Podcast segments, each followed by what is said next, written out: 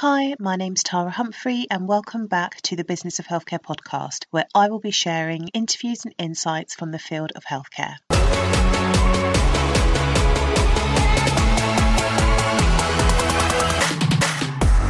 The Business of Healthcare podcast is brought to you by THC Primary Care, where we provide operations and project management to primary care networks. If you are a clinical director or a practice manager and your to do list is growing by the minute and you could do with an extra pair of hands to support you to roll out your network based contracts and projects, I would love to help you. We also provide consultancy and coaching advice to healthcare business owners and clinical leads looking to take the next step in their career or their business. Come and check us out at www.thcprimarycare.co.uk.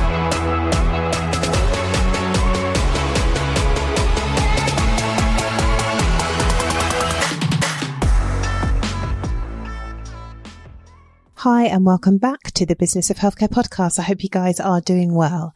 So in this episode, I have got the lovely Preeti Minhas joining me. She is the head of respiratory and the market intelligence lead at Education for Health and a pharmacist as her professional background. What you would get from this interview is that Preeti is so clear on her values, what she's about, and how it guides the decisions she's making about her family life and about her career. And I think it's really, really powerful. It's really, really interesting. And I think it's a lesson we can all learn from.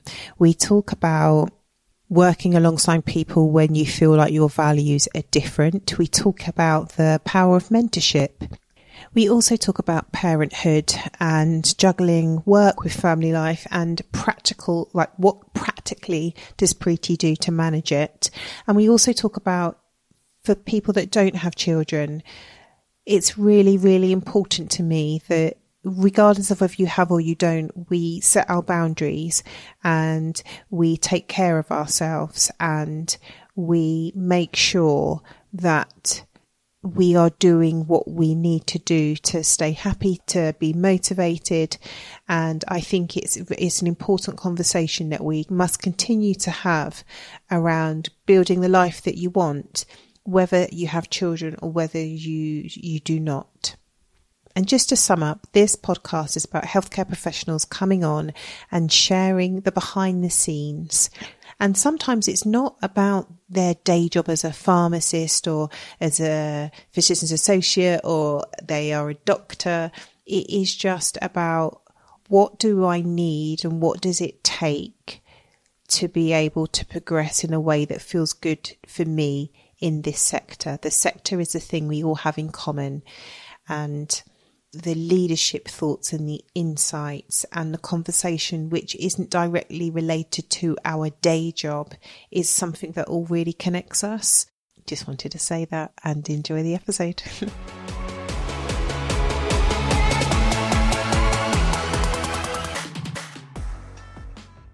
Hi, Preeti. Thank you so much for joining me today on the Business of Healthcare podcast. How are you doing? Yes, good. Thank you. Thank you for having me. So, how did we meet? So it was through LinkedIn, wasn't it? So yeah. basically, I saw your brilliant kind of mentorship idea. And I thought, do you know what? I want to be a part of this. So I messaged you and yeah, we just hit it off, didn't we? We had a meeting and then we started talking about how I could support you in terms of the brilliant initiative that you guys had started. And how does that link to your work and your organisation and, and, what do you do? Okay, so I'm obviously Preeti, Preeti Minhas and I'm the head of respiratory and market intelligence lead for Education for Health. So I am a pharmacist by background. And I guess to talk a little bit more about our organisation, it's a charity organisation and our aim is to very much support people with their health and really their long term conditions and the way that we do that is through ensuring our healthcare professionals on the front line have the knowledge and know how to be able to support people and deliver positive outcomes. And that's really close to me because, you know, we're all, our health is so important. And I guess you know, we all know somebody who's got asthma, who's got diabetes, or, you know, going through that prevention. And actually, if we can just do one little bit to make their life easier, then actually that is the most rewarding thing ever. Definitely. And my eldest daughter has got asthma and my youngest daughter has got type 1 diabetes. So, yep, I, I am with you on that. And what about the scholarship attracted you personally? There was two things. For me, it is around supporting people to be the best that they can be. And like I said, that's a real reward for me. You know, if I can support people to do that little bit extra or get something out of me that, you know, would really support them, I think is, you know, is that, is just that passion to wanting to help. And I think I really wanted to support that. I'm also healthcare professionals because I am one. And I wanted to make sure that everyone's got equal opportunity to be able to, to progress in their career. So, you know, we talk a lot around the BAME stuff. We talk about all, you know, does racism exist? Does it not exist? You know, I didn't want that to be a barrier for somebody to succeed in their career. And I guess going back to me, if I can play that one small part to help somebody, then do you know what I've done? I've done my job. So yeah, that was one of the reasons. And yeah, what a great initiative. I mean, I think it's brilliant to to be part of somebody's development and then see them flourish at the other end. I don't think you can get anything more rewarding than that. So, uh, yeah, that's what attracted me to it. And I, like I said, it's a brilliant initiative. Why just, wouldn't you want to be part of it? Well, do you know what? For those, um, I probably need to back up for those people that may not be aware that are listening. So, um, at THC, we set up a scholarship where we gifted five £2,000 grants to healthcare professionals from ethnically diverse backgrounds that wanted to progress their leadership career. And then before I knew about this mentorship arm, so Preeti reached out to me, lots of people reached out to me and said, I want to help. And I just can't you say, why wouldn't I want to help? I'm just gobsmacked that people like you were like, I'll help. And then I was like, well, okay, would you like to be a mentor? Then everybody went, oh, yeah, like, I think, I think so. And yeah, so we, we got 34 applicants and we've got 20 20 or 21 people on the program. Preeti is a, a mentor. What are you? So I know your mentee absolutely loves you. All the mentees are absolutely fantastic. And I know they're getting so much out of it. But what are you getting out of it as a mentor? Um, so much. Uh, and, you know, I so look forward to spending my time with my mentee, even if I'm back to back in meetings. I guess, you know, one of the things that I get out of it is I probably, and speaking to you, you don't realize how your experience can help somebody else flourish. And I think that's the one thing I've really taken away. So, you know, it's not about being a mentor, is not about having all the answers, but it's sharing the successes and actually your mistakes and your failures, however you want to categorize them, uh, and getting somebody to learn from them. And, you know, that's the most important thing that I've realized is, do you know, when you look up to role models, I think as leaders, we always say, oh my God, that's that person is brilliant, they're perfect. And it's like they've never made a mistake. And actually, I think one thing we're guilty of as leaders is we don't share when things go wrong. And actually, we don't say, do you know what? This is what went wrong. And actually, this is what you could do to learn from my experience. But I think sharing that experience and then seeing somebody take it on board and running with something and then seeing actually how rewarding it is that's just i can't express in words how that feels because actually it might have been your mistake that actually you're probably not proud of but for somebody else to then learn from that and say do you know what? I've taken that on board and actually i'm going to do something different. It's something like i said i just can't describe that feeling. It's i get so much energy from that conversation. And, and you know talking to somebody you know we're in a climate right now where it's remote working we're not seeing our loved ones. And you know to engage with somebody and support them and for them you know it's almost a timeout for them and concentrating on themselves and helping somebody to just you know enhance their resilience and you know be able to bounce back you know personally for me i get so much energy in that And it goes back to what I said right at the beginning, knowing that one, my little my little experience can support that one person and make a difference to her quality of life. So it's not just about her career progression, but actually around, you know, managing kind of, let's say, motherhood and careers. Mm. That's that for me is is what makes that conversation so important. And you know, like today, you know, I think I spoke to you and I said, you know, she's texted me saying good luck for your podcast. And, and actually she's encouraging me as well. So, you know, we look at mentee and mentor relationships and think actually it's the mentor doing all the leading, but actually it's a partnership approach. Yeah. And I think a lot of people probably don't view it like I do, but actually it's about you getting something out of it as well as somebody else getting. And I've learned so much from her, you know, she's she's kind of brought back that reality of what life was like on the front line. And actually in terms of my role is then making sure every learning intervention that I design then enables me to think, do you know what? That's what my mentee said. That's what I need to put in this. And actually, how then do you apply that clinical learning to deliver that patient outcome? Yeah, I love it. And, you know, I'd really take this opportunity to encourage everybody to do it because yeah. it's just brilliant and it's great for your own personal growth. And I think that's so important. I think it makes you realize, I wouldn't say how much you know, but how far you've come. Yeah. And I think most people on that became a mentee, even though they mentor people every day in some shape or form, but they may not have, they're not classed as a mentor. I think it's made them realize, it's made me realize like sometimes I do know what I do know some stuff. It's very rare. but every now and again I think, oh, that's really good. That's really helpful. Um, it's given me confidence. And I think as a, a leader, I think sometimes we forget the higher you climb, I think people you still need lots of support and you still need those words of encouragement because you don't get it all the time. You get it very, especially if you run your own business, you don't get it at all. Just like tell somebody, tell me I'm doing a good job. You did a brilliant job, Tara. so I think um, it's yeah, it's really it's really rewarding. It's not that time consuming. You know, like the, our program is it's just I don't know if yours run over an hour, but mine are four. We've got four hours. It should take you so we are quite good with time management, okay. but we put in extra sessions. So. Uh, and yeah, and a few other people doing it. And that's so nice. And that's the point. And I think it is just to pair people together and that it's, I think people use the term, you know, like mentoring up and mentoring down. Mm-hmm. But if we just, if you think of a line, it's just two people coming together at different stages in their careers, different backgrounds, coming together just to talk, just to share. And I think what's really nice is, you know, you'll have a conversation and then it's you go back and you kind of forget, you kind of think, oh, that was nice and you had the conversation then something will come up in your day or your week or your month and you'll be like oh it makes you stop and reflect and yeah and that conversation.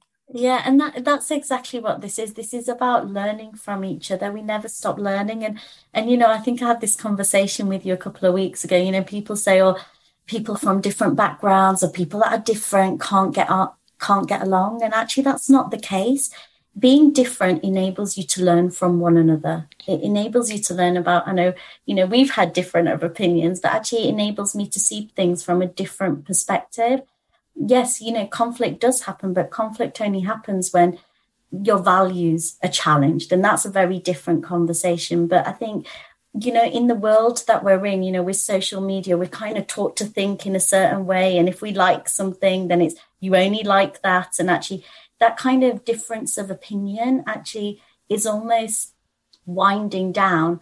And I think what this mentor and mentor relationship taught me is is that growing and learning at each point.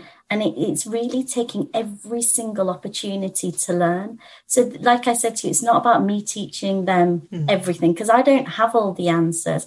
What I can do is is coach. I can ask those questions and, and get them to learn from, like I said, some of the experiences I've had and think about what they want from their life. You know, what they, what do they want from their career, but equally, what do they want from their home life? And, yeah. and, you know, being that, you know, probably a little bit challenging as well and saying, right, if you want to change careers, talk to me about why you want it. And actually, one of the things that my mentee has realized is actually it's not she wants to change careers. Actually, it's the team that she was working with, there was a lot of kind of difference, say, a difference of opinions. And actually, that's what forced her. And actually, is that the right decision for her? And actually, she's come back two months later and said, no, it's not. Mm. So, you know, it is about that growing, both of us growing and listening and learning to one another, which is which is so important. So mm. yeah, I'd say to everyone, everyone needs to do this. Yeah. It's interesting you talk about it can be challenging and it's knowing when the challenge is good. So if we're having a conversation and we were talking about and learning from different people. So we were talking about our high profile political leader. Um, and we did talk about some of the things we could learn from this person that they they are an entrepreneur they're very business savvy they have built this huge empire that is beyond that person now. But when you're in a normal day to day in an organization and you come across somebody that you don't like and they are your they are your boss or they are they're higher up in the hierarchy and it's I think the value of a coaching relationship or a mentorship relationship is how do you you don't have to like each other. And you talk about values, people get into conflict when they feel their values are attacked. That is really, really, really difficult sometimes that person may not have meant to attack your values and that is a genuine they really well, sometimes they they did. How can you work with somebody when you're very very different and your values are rubbing up against each other? Do you know what? I think i've learned through the course of my career that people say oh you know just keep that person at arm's length. And actually for me that's the absolute opposite of what you should be doing. Mm. for me it's about understand you know people do things for a reason it's the why.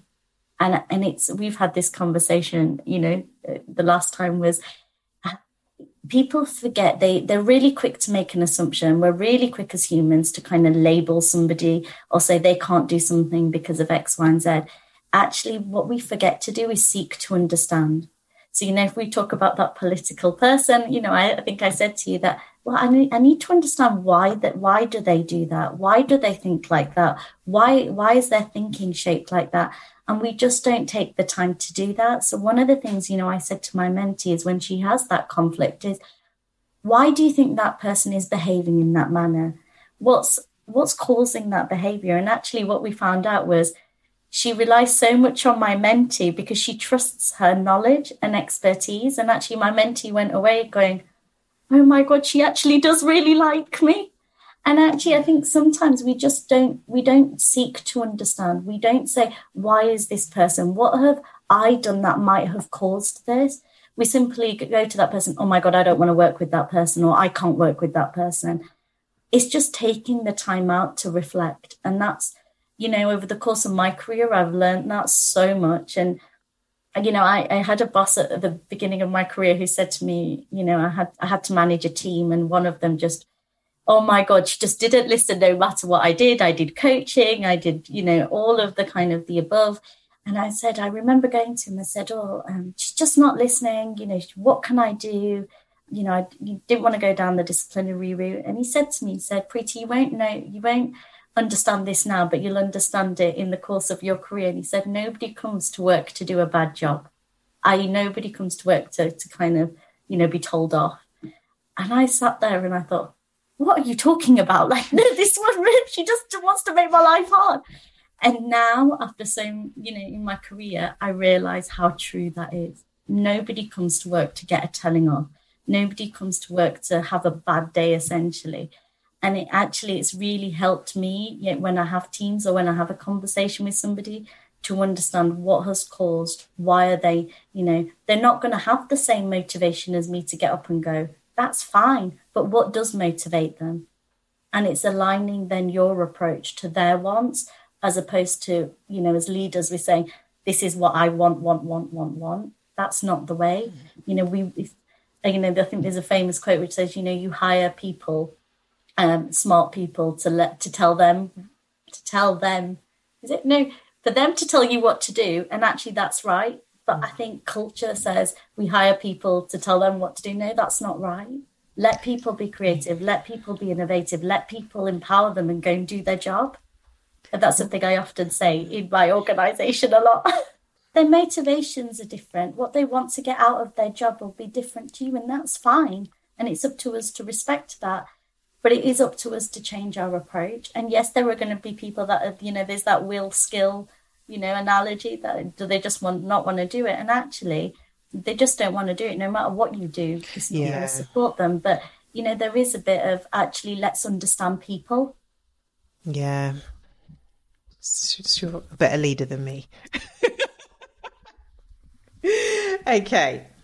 Yeah, it I think when you get to the heart of somebody's motivation, I think you talked about nobody comes to work to get a telling off or to do a bad job. And I think the other end of the spectrum is when you feel like people are antagonizing you, you know, they're really pushing, really just pushing your buttons. And again, it feels like they're, they're just antagonizing me, but they are driven by something else and you're driven by something else. And that's where the clash comes. So I think really under, taking the time to understand.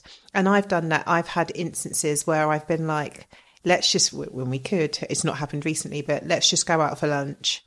Let's go out for dinner. Let's go out for a drink. Let's go out for a walk just to let, just try to remove them, remove both of ourselves out of the environment go somewhere else and then just try to talk to them like not about work like what have you been up to just trying to get to know them just trying to see what have we got in common. We cannot we both work here we're both here so there we've got something in common and trying to find that commonality. And i think it's people call it soft. I mean it's not a soft skill. It's a very difficult hard skill but i think it's one that can't be underestimated. And my advice would be if you can try to take that person out of the environment that you are and try to just connect with them like you would do like just don't see them as your boss or your superior or beneath you.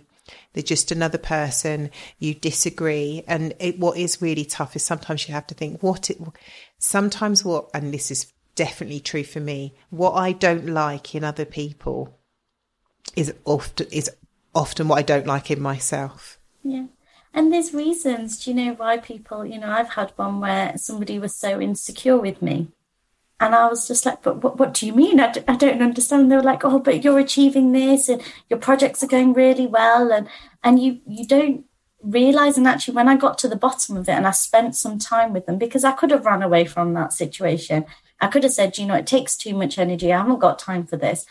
I went back and I spent some time and actually got to the ground root that actually she was just insecure with me. And actually, I was like, I did, I genuinely didn't realize because what I was doing was for the team, but they didn't see it like that. So sometimes it's just, it is understanding each other. But, you know, it goes back to when you said, you know, somebody is antagonizing you. You've always got the, you know, the one person or whatever that pushes the wrong buttons. You also need to learn how to cope and manage yourself. Yeah. So there's no point in going spending time with them if you're not in the headspace to be able to do that. Yeah. So you need to know how do you cope with that? How do you cope with, you know, if it's bounce back, what we call it, how, what the, the kind of strategies that you're going to have within yourself to say, do you know what? I'm going to go, I need to get back to myself and be prepared. You've always got that one person who will challenge you. And but actually, they're probably doing it for the right reasons, but just be prepared for that challenge. And it's not necessarily saying you're not good at something it's just a different way of prospecting. And for me it's about respecting somebody else's different viewpoint is yeah. really really important. And i think when that doesn't happen is that's where conflict happens. So you know no one person is right unless you obviously between husband and wife yes then i'm always right. But anyway um you know it's it is about actually just understanding somebody. It's okay to be different. It's okay to have a different opinion. And it's okay to be to get something different out of your life. And that's perfectly fine but it comes about respecting that person's viewpoint. And i think that for me is is the ultimate of my personal life or my professional life. That for me is is the kind of bottom line. So switching gears a little bit i wanted to talk to you about parent motherhood being a parent. And one of the reasons why is it comes up in these, in my interviews and just my daily life around, and it sounds so old fashioned, but it does come up. Can you build a career and have a family? Can you, if you don't have a family, if you don't have children at a certain point, those people are perceived, you know, like as different. Like, why have you not? Oh, poor you, you haven't had a baby. And I'm thinking, as a mum with three kids, I think, oh my God, you've got your body, you've got money, you've got time. Like, it's like this, like, hang on to it. Uh, yeah. And I just think, what is your experience of how many children do you have? Two. So I've got two beautiful children who, you know what? Yeah, you know, I don't know what I'd do without them today. So I've got a four year old, so he's just turned four, and then I've got a one year old, so she's going to be two in February. So people, do people say to you, "How do you do it, Preeti? How do you look like you do? And you've how have you brushed your hair?" Give us the details of how you do it, because I think this is people will say, "Oh, well, I'm really organised," or "My partner helps me," but it's like uh, they, people that that answer isn't good enough because people still keep asking, but how? Okay. So, how do I do what I do? So, first of all, can you have a career and be a mum? Yes, absolutely, you can. And if I can do it, anybody can do it. Um, I think the, it goes back to what I need. So, you know, as a as a mum, there's you know, as much as I hate saying this because I'm quite a creative person, it is structure and routine that's really important. So, you know, at the beginning on a Sunday evening, for instance, me and my husband will sit down and we'll align our diaries and we'll say, right, in the week, who's going to do a pickup and who's going to do a drop off. Now, in the lockdown, we've aligned our diaries. So he always does the drop off and I always do the pickup. And, and I guess part of that is being really honest with those people you work with. So, you know, is saying actually, and I've got an incredible boss.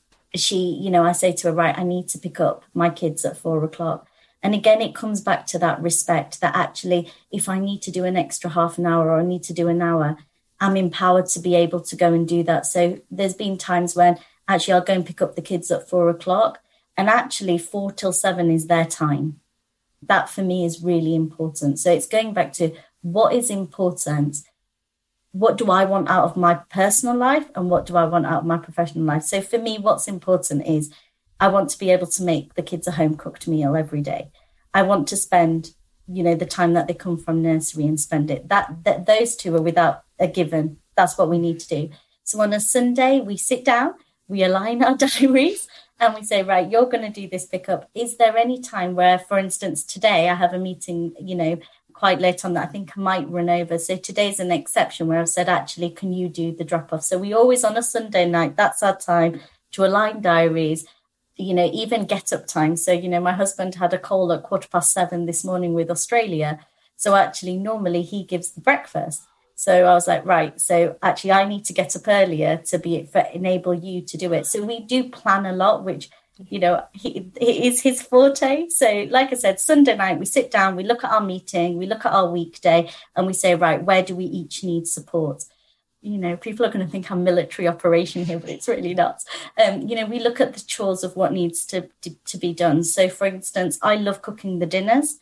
You know, he he loves doing the laundry, so then he will go and make sure that during the week the laundry is his bag and the cooking the dinners are mine. So I'll make sure that in my lunch hour, for instance, so I'll do my meetings and at lunch while I'm eating my lunch, I'm also cooking the kids' dinner. So that way that is ready when they come home. And that's something that, do you know what, for me, I take a lot of pride in.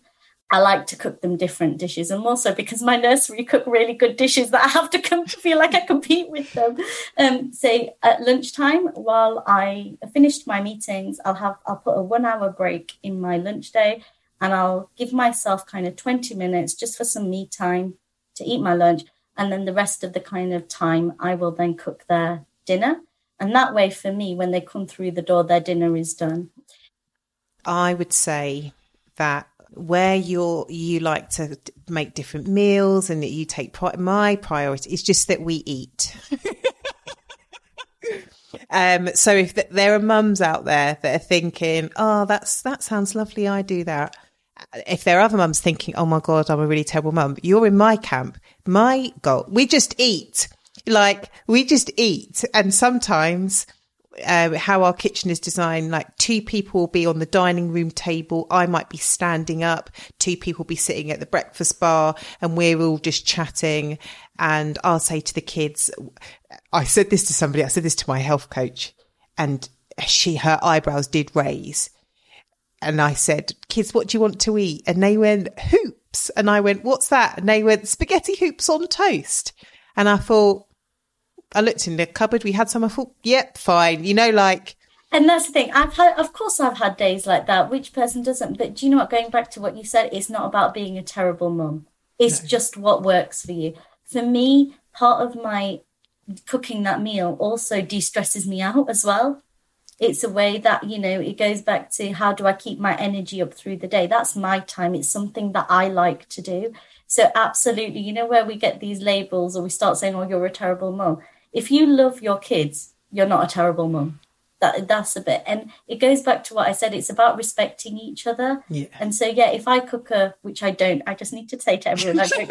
It's okay um, if you do. if i if i cook a five star meal that doesn't make me the greatest mum in the world. You know the fact that i you know the way i think is if you love and care for your kids it doesn't matter what you do. You know if you give them an iphone or whether you give them a nokia which doesn't exist anymore. Doesn't tell you how much you love your kids. It's just what you can afford. Actually it's that love and care that's the most important. So i think you know going over from that the one thing i always say is is the support around you. So at the moment our families don't live with us. So one family lives in yorkshire and one family lives down in london. So we're quite on our own. We've got a brilliant group of friends. But for me it's not about somebody doing making me a meal you know it's not somebody making our dinners what i have realized it's about being surrounded by the right people. And actually, it's about, you know, what I need, going back to motivation. If I'm having a really rubbish day, I just need somebody to say to me, no, Preeti, you can do this. And so when I was studying for my postgrad certificate during this time, that's what I needed. You know, I just needed that pick me up. I needed that person that, you know, my sisters are brilliant for this. They're just like, shut up and get on with it. like, they're just like, come on, you can do this. And that's that's what I need personally from a support mechanism. I don't need somebody to come and do my laundry, even though I'd love that. I don't want somebody to come and make my dinners. Just to have a five minute conversation is so important. And I think, but that's what I need. So I've taken some real time to understand what is it that drives me? What is it that drives me to be the best that I can be for them? And I think and you know what? It's actually funny because if I have a bad day, I'm really honest with my four year old. Go, he always asks me at the end of the day, Mum, how's your day been? And I go, Oh, I didn't have a very good day. And his words of encouragement, he goes, It's okay, Mum. And I'm like, Yeah, you're right. It is okay. and do you know what? I this is why I say my kids are, are almost my motivators. And I know some people might not think that's right, but actually for me it is right. You know, when you say, Oh, you don't have somebody and, and you know, your bride, you go, it's okay. And I'm like, do you know what? It is okay. You know, and you get that perspective back. You, you know, I look, have they been fed? Have they been, you know, I'd say watered, but bathed? Um, you know, then that's right. It's all the tick. Have they, you know, have I tucked them in bed? Because that's what's important to me. You know, it, it goes back to what do you want from your family life? And it's not wrong if you want different things. Um, can, it just goes back to differences so again, you know, going back to kind of time is of the essence.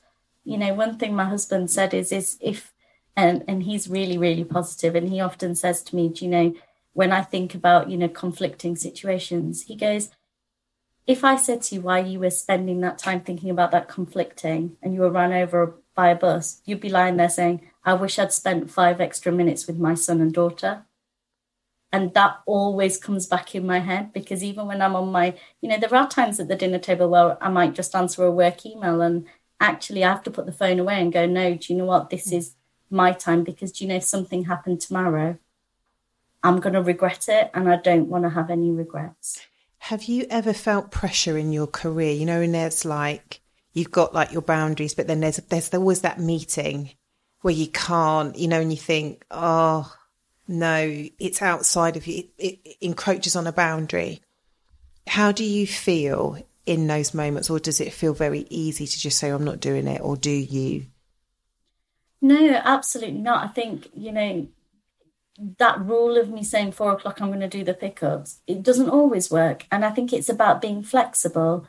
You know, what's brilliant is, you know, if I, if I look, yeah, if today I haven't done the pickup, for instance, which is important to me, you know, I'll do so, I'll, I'll just make, do an extra effort to make sure that, yes, I'm not doing anything else in that time that I'm with them. So, you know, you've got to be flexible as well with your time. It's not always going to work that I'm going to have four, four till seven. But if I can commit to, do you know what, 80% of that time I'm doing what I want to do and the 20% I'm not, then that's good for me. Yeah. You know? And, and it goes back to being flexible. You know, like I said to you, my, my boss is brilliant you know she's always said you know i think in this pandemic i've done you know having my kids on my lap while um, doing a conference call. Now people may look at that and go oh my god what the hell? Like why would you do that? It's not professional. But do you know what? This is in a pandemic. This is the way we're coping. And actually this is who i am. I'm not just an employee. I am a mum. I'm somebody's sister. I'm somebody's friend and actually, my, my boss often says to me, you, you do what you've got to do because actually she knows that later on in the evening I'll get it done or I'll get it done. We have that trust and she empowers me to do a good job. So it goes back to, you know, set realistic goals.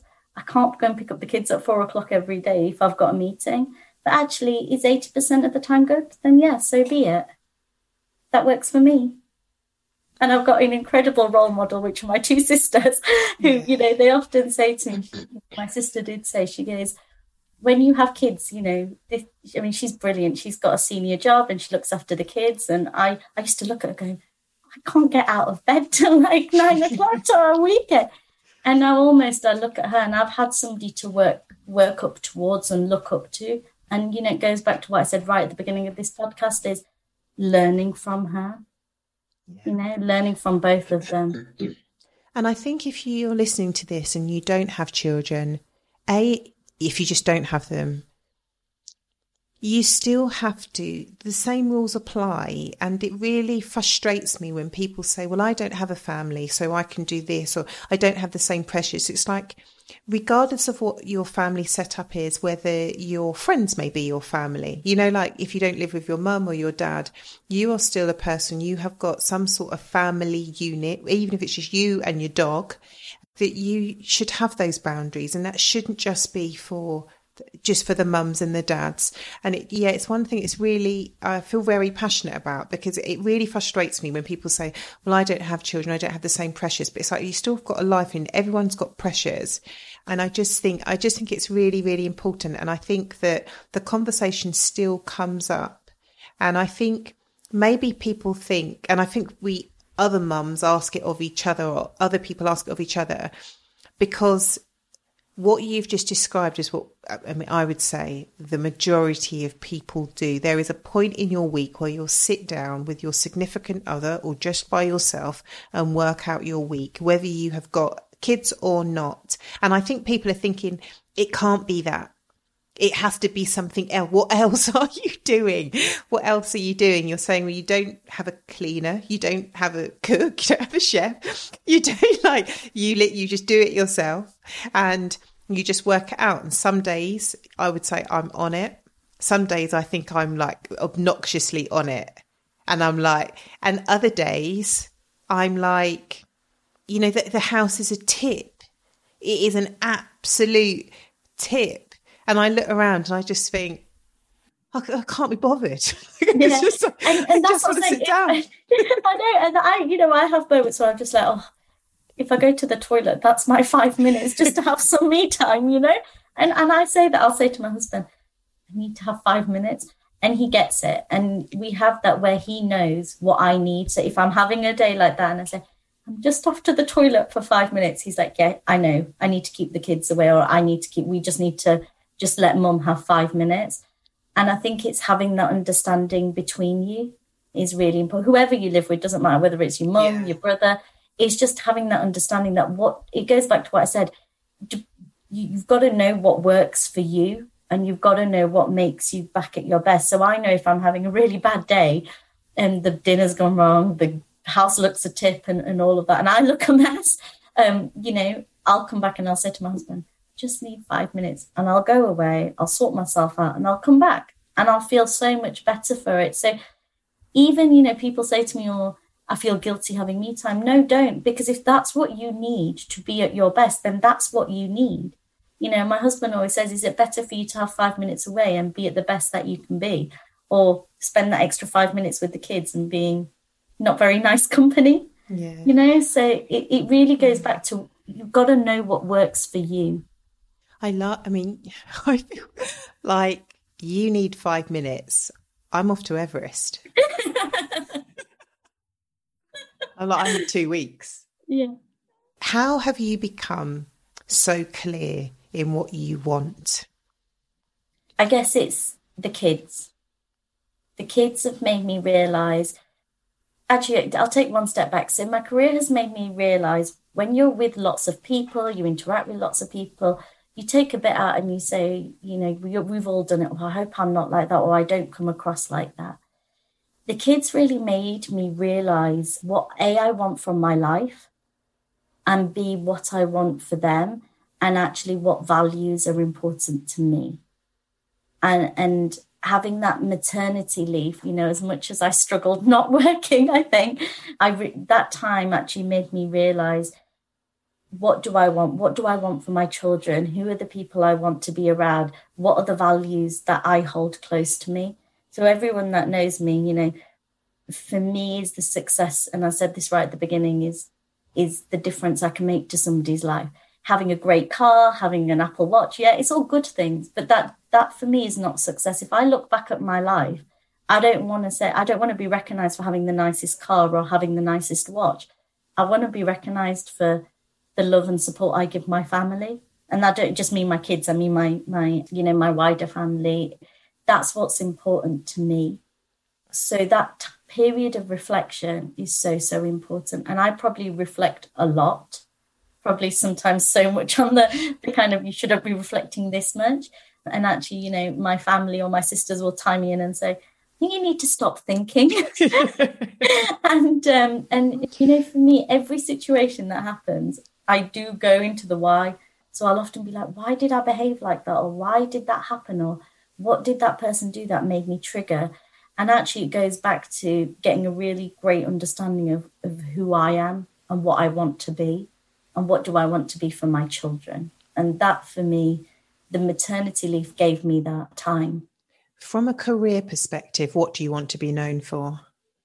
Making a difference to people's lives and I, I genuinely mean that. Like I keep banging on about this, but do you know when I had some? I had a learner yesterday. She rang me and said, "Preeti, I came on your workshop and I did this for a patient, and I would never have done that beforehand." And I said, "Well, what did the patient say and do?" And she told me about the impact she'd had, and I and I just sat back and and it gave me the motivation. I was like, "This is why I come to work. This is what gives me the job. Am I ambitious? Yes. Am I career career driven? Yes. Is it important to me? Yes. But actually, I feel that if I do what's you know, if I if I'm able to touch those people's life, success in terms of career will come will come following that. You know, if you do the right things, all of the other things will come. Yes, there's political games all the time in every organization, whatever. You know, there's politics wherever we look, right? But actually, I strongly feel that if you do the right things today, then that success will follow you. And for me, if that's in a career career mode, then yeah, absolutely, it will happen in time. So yeah, that that is, you know, when a learner comes back to me and says, "Oh, Preeti, I've done this," or "I've achieved something for the organisation," I'm like, "Yes, I've done it," and that's what motivates me. So the career stuff comes, and that has taken me time to learn. Again, it's before I was like, "Well, if I do a good job, I should get promoted." It doesn't it doesn't work like that. There's loads of reasons right? But i just think in time and my husband always says this to me and he used to say it to me he used to wind me up so much and i'd be like you don't know what you're talking about. But actually it is true. You know if you do the right things you know your motivations are there and you know what success looks like for you and what's important then actually all of the other stuff just come. And you know i'd always say to everyone if an opportunity comes your way pick it up with two hands because you know i never thought i'd be in the role i am today never in a million years. If you asked me at the age of 18 or when i finished my pharmacy degree Preeti, you do the head of respiratory and market intelligence role i'll be like what are you talking about? I don't want to do training and education. Did it happen by accident? Yes. Did it make me realize that actually this is something that's really close to me? Yes it, it was brilliant. And it was by, it was by accident. So you know take a hold of those opportunities that come in front of you and your career will navigate out your own way. You know we're really structured as humans. We do our gcse's then we do our a levels and then we think we've got to go to uni. And then when it comes to our careers we're like but there's no path. It's, there's no straight path. And i struggled with that at the beginning because i was like mm, i don't understand. Where's my career mapping? Like it should be just straight up yeah. right it doesn't work like that. So, you know, did did I ever end up thinking I'd be here? Absolutely not. Um, you know, I always thought I wanted to be the next CEO, which I probably still want to do. But you know, um, yeah, I never thought I'd come this route. And I, like I said, I've it's not just about education. I've learned. I've learned about commercials of a business. I've learned about service delivery. So you know, if the next opportunity comes, which isn't in education, then actually, do you know what that that's right for me because I get the best of both worlds. So, yeah, it's about grabbing opportunities and progressing in terms of your career. Thank you so much for joining me. If people want to find out more about Education for Health and how I describe Education for Health, if you are looking for professional development opportunities, kind of regardless of the, your profession, I would, I would, your first stop should be Education for Health. Where can they find out about that? Yes, so you can visit our website, which is www.educationforhealth.org. We have a number of accredited courses, but also non accredited courses as well. And, you know, for us, what's really important, the pandemic has really accelerated our thinking. And I, we didn't want to be known as an online organization. That's not what we want to do. What we want to do is to connect with our learners because we know it's tough on the front line. So, what you will see with us is an online blended learning approach. So, we use a variety of webinars and workshops. We do host them virtually, but it's about connecting to somebody who's um, experienced within that field, so a clinical expert. So, yeah, like I said, is visit our website. We've got a respiratory update pack. So, these are fact sheets, podcasts, Ask the Expert webinars. Uh, we've got some exciting new projects, which I can't talk about right now, but please have a look at our website in two weeks or three weeks. So, yeah, have a look at them and you'll find a range of areas to support you as a clinician. Thank you. Thank you.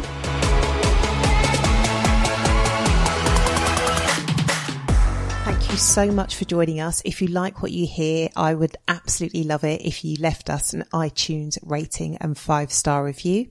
I know many of you give us a shout out on social media, which is lovely to see you guys listening to the podcast. So please come and find us on Twitter at THC Primary Care, on Instagram at THC Primary Care, and on LinkedIn, just look for Tara Humphrey. And if you're not subscribed to our newsletter, please do. It's really, really funny. You get to hear more insights, more confessions, some tips and tools, and a roundup of our activity over the week. So click on join the newsletter in the show notes, and I will see you in the next episode.